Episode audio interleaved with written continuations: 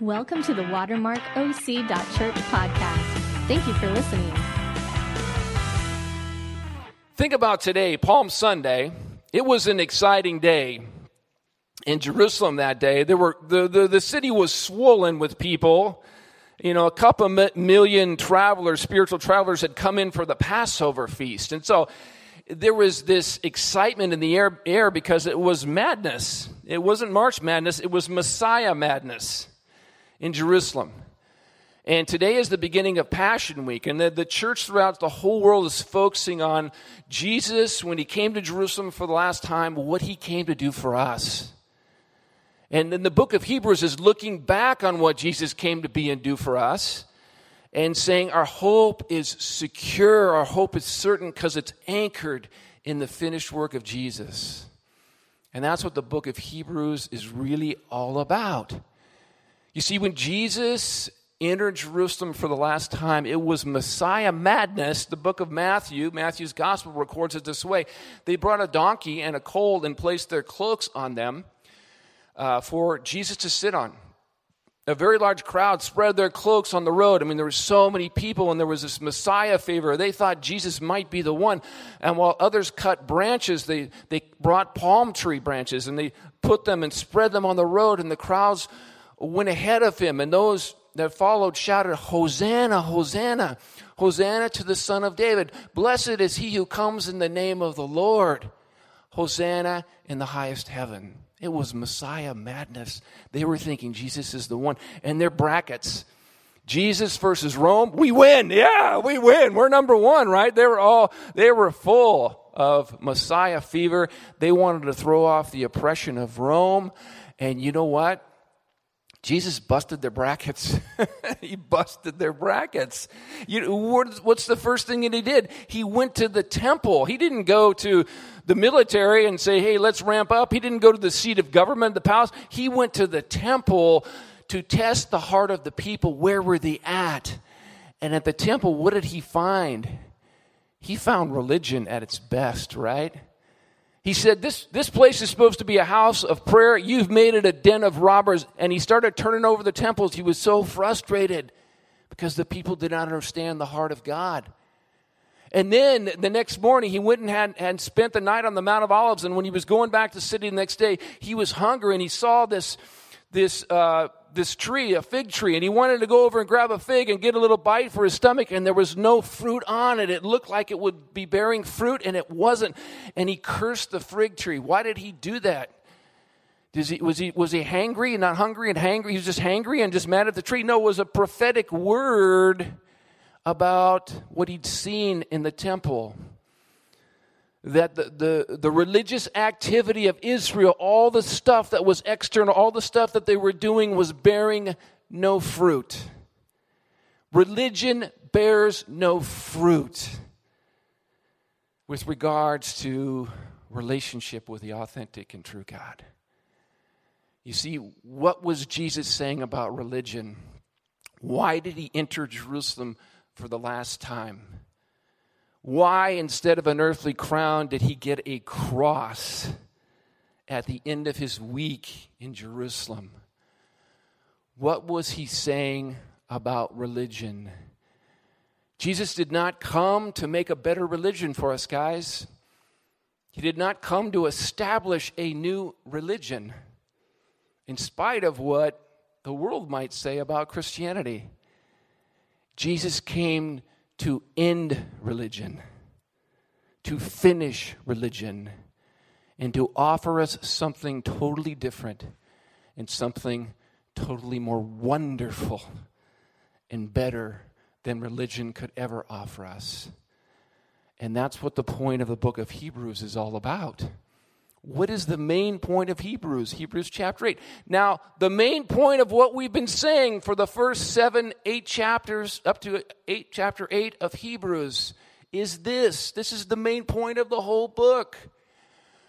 We do have such a high priest who sat down at the right hand of the throne of majesty in heaven and who serves in the, in the sanctuary, in the heavenly sanctuary, the true tabernacle set up by the Lord, not by mere hum, not made by mere human beings. What is the author saying? What is this main point? What he's saying is Jesus did not come to establish a new and better religion.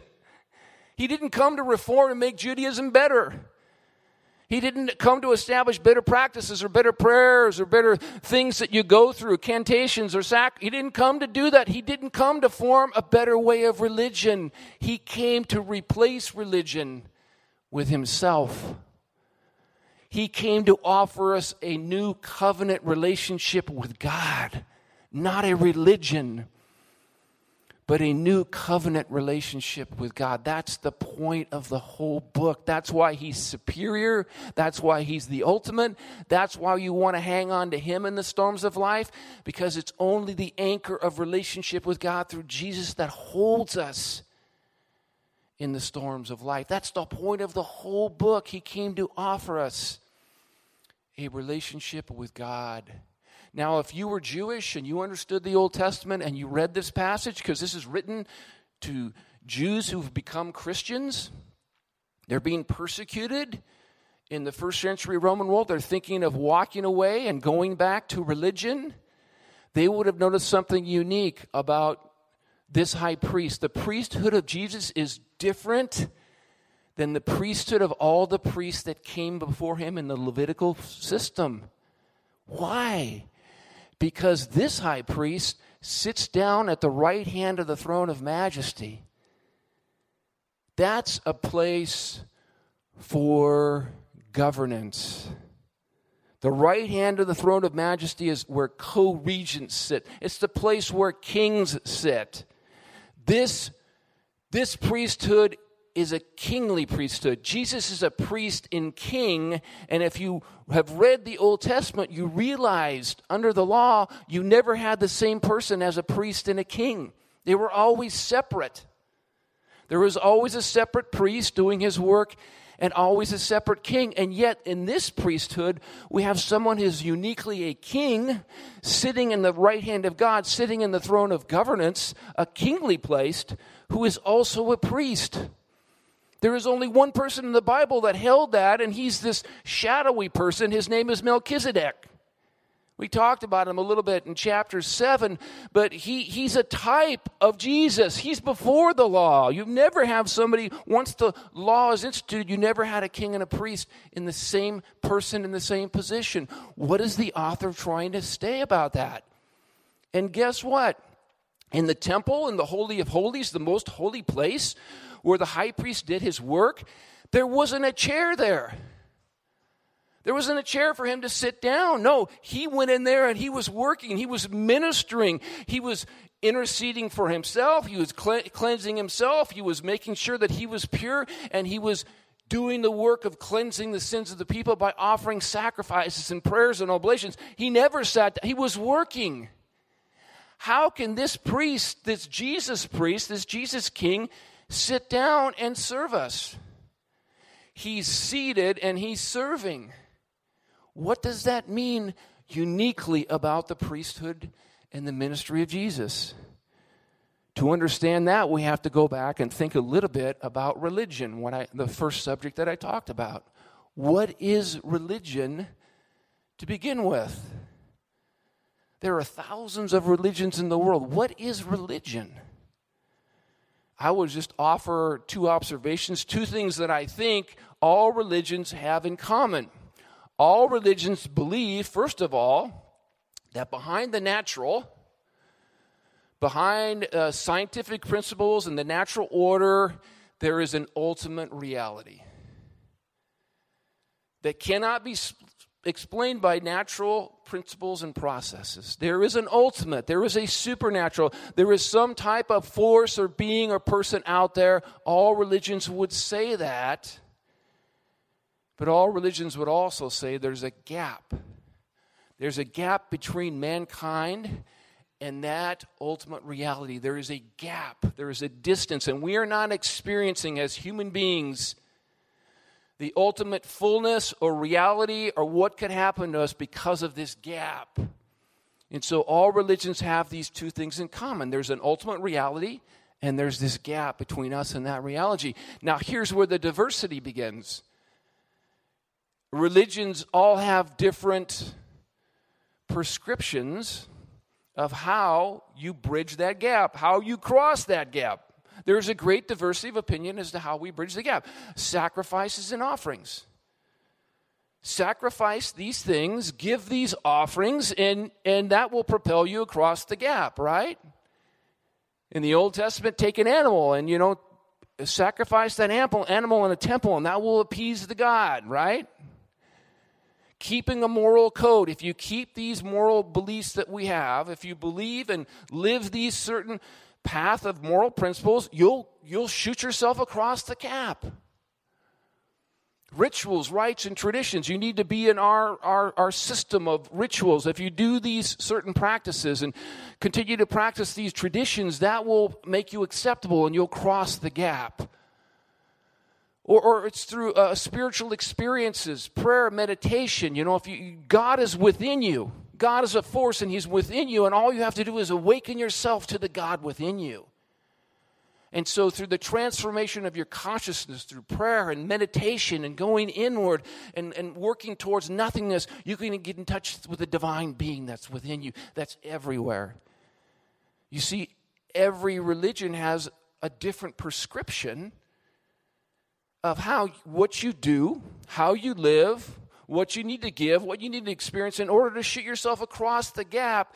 And the book of Hebrews and the author is saying Jesus offers you a completely different way than religion of crossing that gap because he is both a king and a priest. What does that mean? Well, in the Old Testament, the king represented what? God's law to the people. The king represented God's governance, God's authority to the people. And the king was to enforce those laws to the people. He represented God to the people. And the priest what did the priest do? It represented the people to God because the people failed. The people fell short. Though the priest would pray, the priest would intercede, the priest would offer sacrifices to represent the people to God. What the author of Hebrews is saying is that Jesus is both in the same.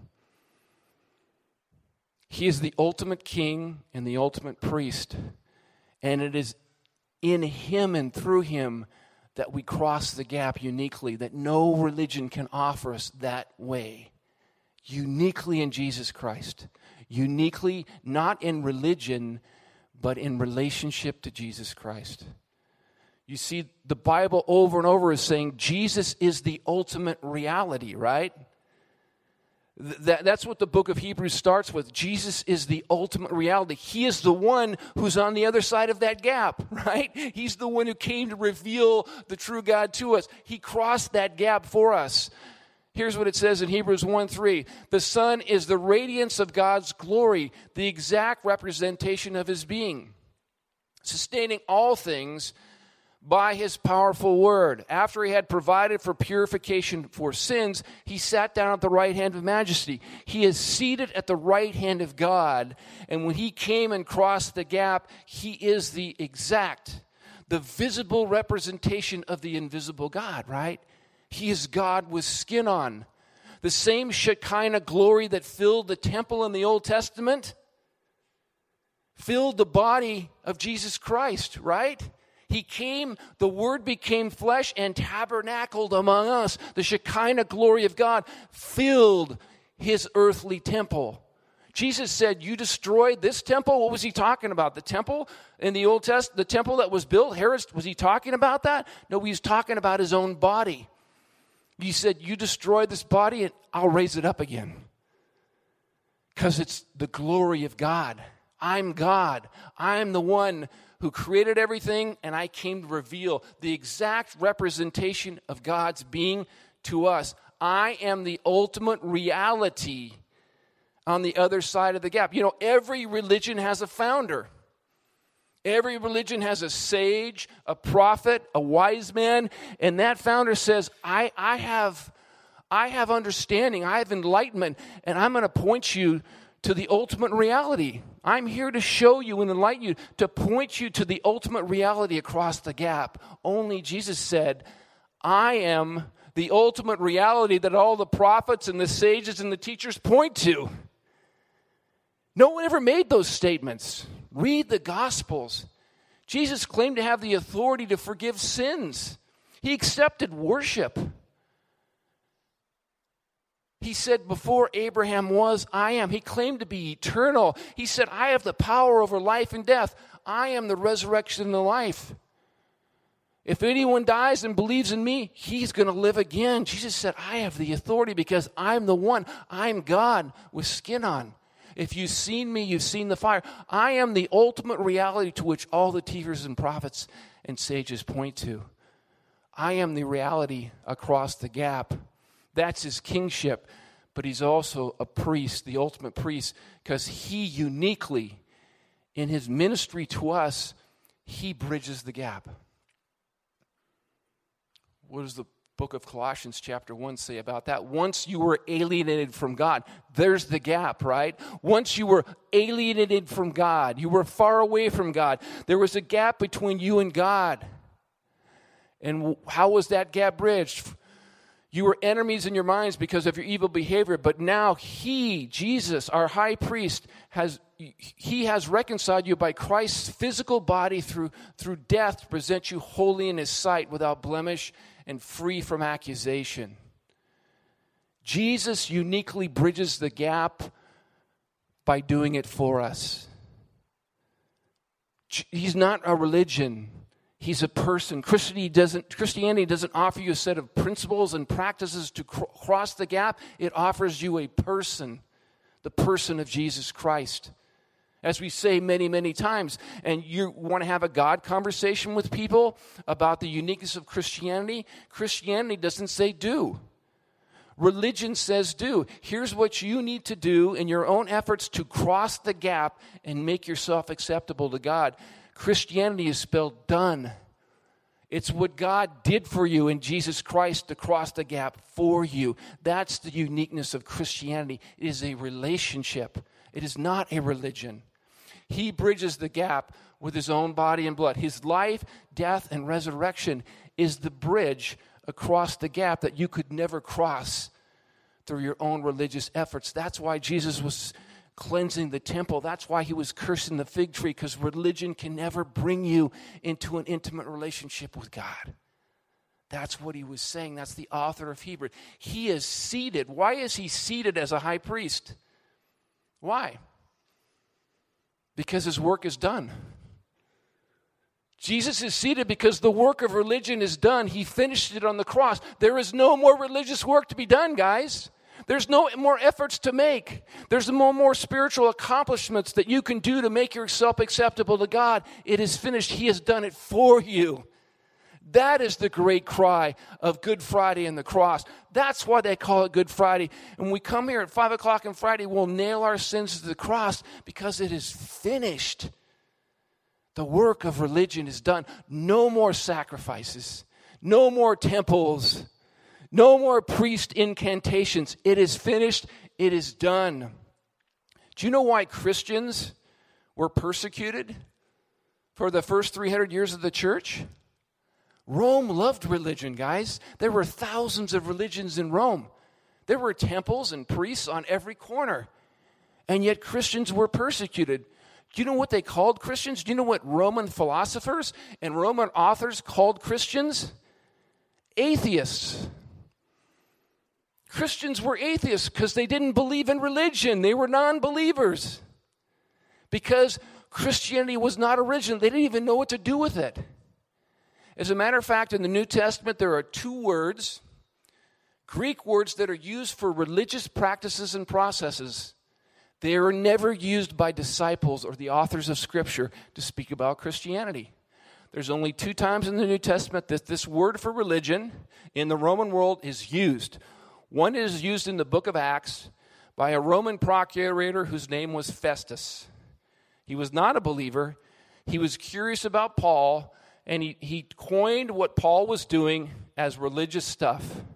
He was not an insider, he did not even understand. The other one that uses this word is the Apostle Paul. He's speaking about his old life as a Pharisee, and he uses this Greek word for religion about his former life in Judaism.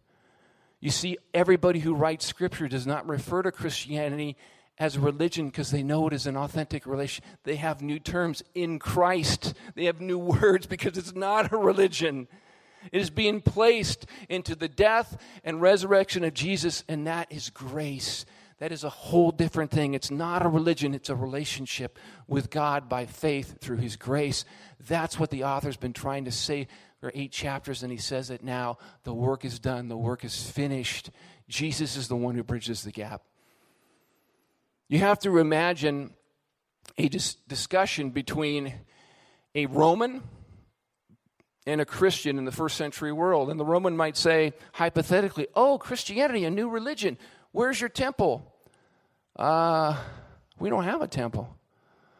You don't have a temple? You don't have you don't have a temple where the priest does his sac? No, we don't have a. Well, well, well, where are your sacrifices?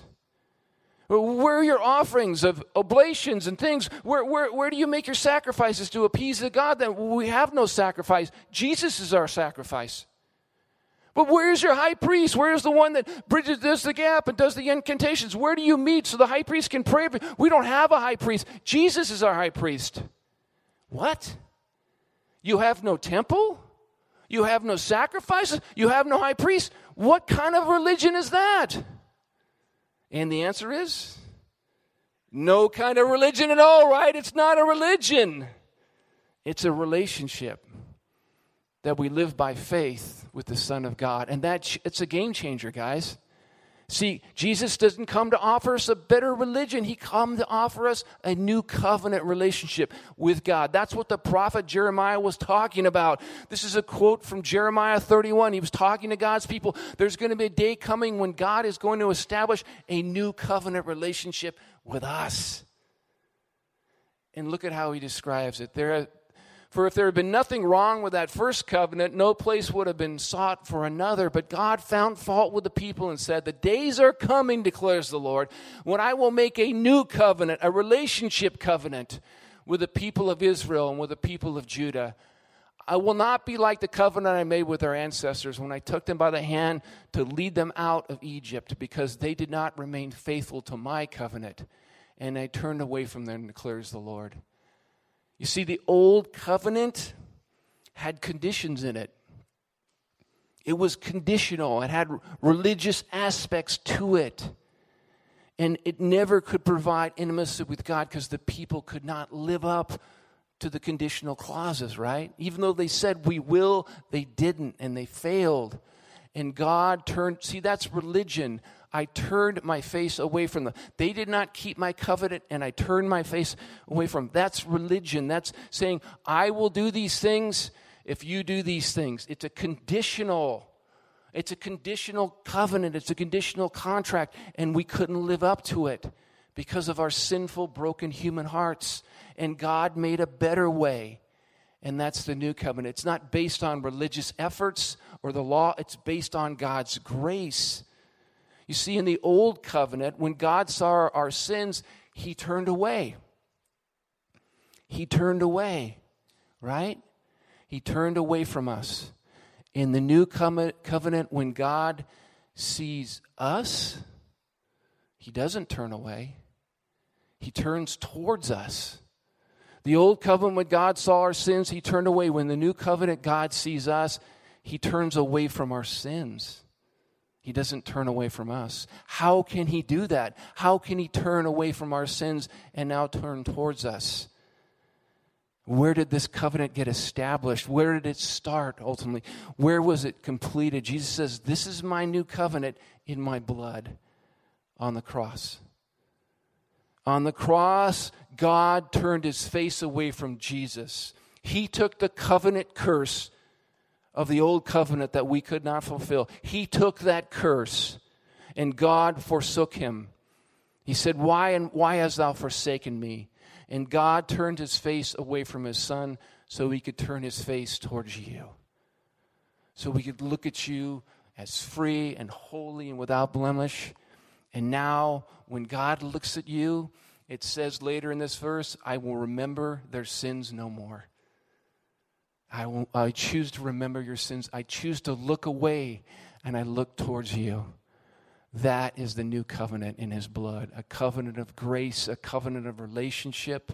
And because of that covenant, now it breeds authenticity. We don't have to fear when we come to him. We don't have to hide. We don't have to pretend through religious practices. We don't have to worry uh, am I in or am I out? It's all done. It's finished. You're in because of the body and blood of Jesus Christ, and there can be true intimacy. As we, as we close our service today, as we think about that, we think about this covenant of love and what it does to us because as we begin to walk in this covenant of grace, this unconditional acceptance of God, it begins to change us.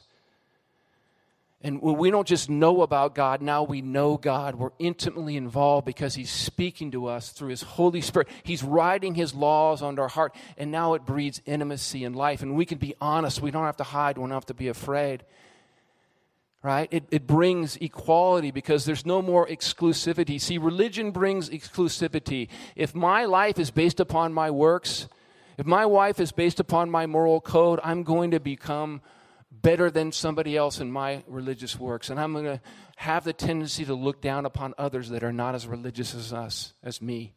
And that breeds pride and exclusion. That's why religion does create a lot of conflict. Jesus would agree with that. Jesus would say, I'm not into religion, I'm into something different. And so we begin to see everybody as equal at the foot of the cross. We begin to accept because we've been accepted. We become people that are equal, open, inviting, hospitable, loving. That's the church, a new covenant community right? And then we walk together in that covenant. It changes us so that we can love others, not conditionally. Marriage is not a contract. I, I do all kinds of premarital counseling. And the first, the first session with a couple is, guys, you're not getting into a con. There's no if clauses. When you say I do, there is no if clauses, or you're just got a contract and your marriage, when things get tough, when you, when you fail your promises, where are you going to go with that condition? You're only going to go to the God that has no conditions on you and allow Him to change you and be that covenant love. I end with a story. I remember I was counseling a couple. The guy was an amazing specimen. He was a fireman. The dude was cut, man. He was just bulging with muscles. Yeah, yeah. Bob Fulmer, there he is. Thanks, Bob. I was trying to be anonymous on that for you. Uh, so this dude was cut. This dude was handsome. This had it all going on. He had this beautiful wife. And he said, Bucky, he's so angry. He said, You know, I pride myself on my code. I've never lost a man in the field. I, we go into fires, we, we go to desperate situations, and I've never lost a man in the field because we keep the code. And I live by that, and I've, I've saved lives by that, and that's the code. But something happened. My wife, my wife of two years, broke the code. She betrayed me. She walked away from me. I can't get over it. I love her, but I can't get over it. It's breaking my heart. And that's why they came to me for counseling.